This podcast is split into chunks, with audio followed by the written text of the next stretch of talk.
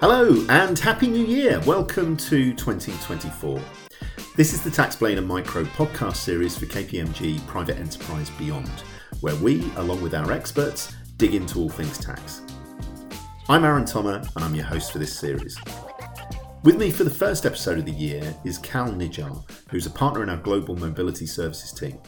Kal, even before Brexit, international workers, both inbounds and outbounds, can be a bit of a minefield from a compliance and reporting perspective. Can you tell us a little bit more about some of the tax complexities?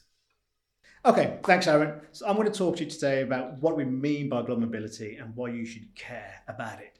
Um, look, defining global mobility should be pretty straightforward, but this I think really has developed over the course of the last couple of decades.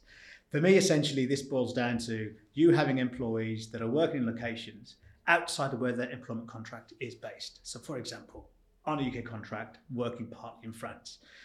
Um, traditionally, it was really easy to identify who was working globally in an organisation, but look, it's not so easy anymore. These categories really, really have grown. So these now will include, you know, those traditional long-term assignments, short-term assignments, they're formalised programs. You know who those people are.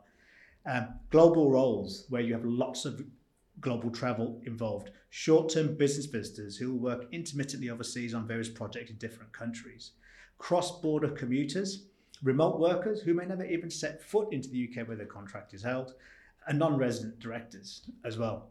Look, each of these categories will deliver compliance considerations for your business to, to really think through, which will include you know, corporate permanent establishment, immigration compliance, payroll and tax, social security, as well as employment law considerations.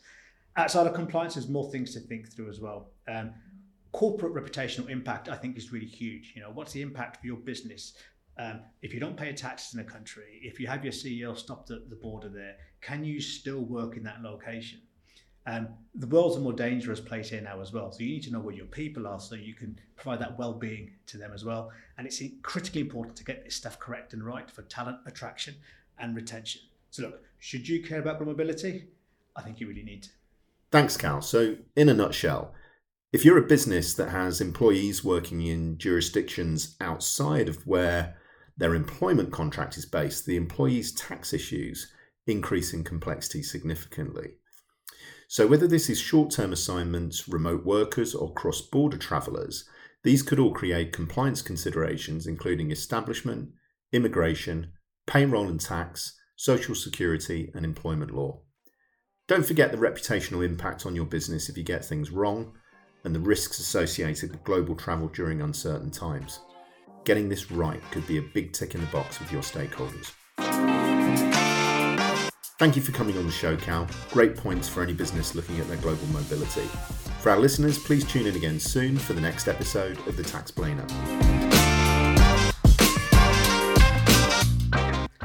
If you found this interesting or useful, join us on our new digital platform, KPMG Private Enterprise Beyond, to find out more.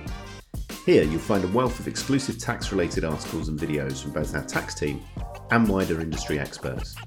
You can even join our tax leaders community to continue the conversation and connect with tax professionals across the country.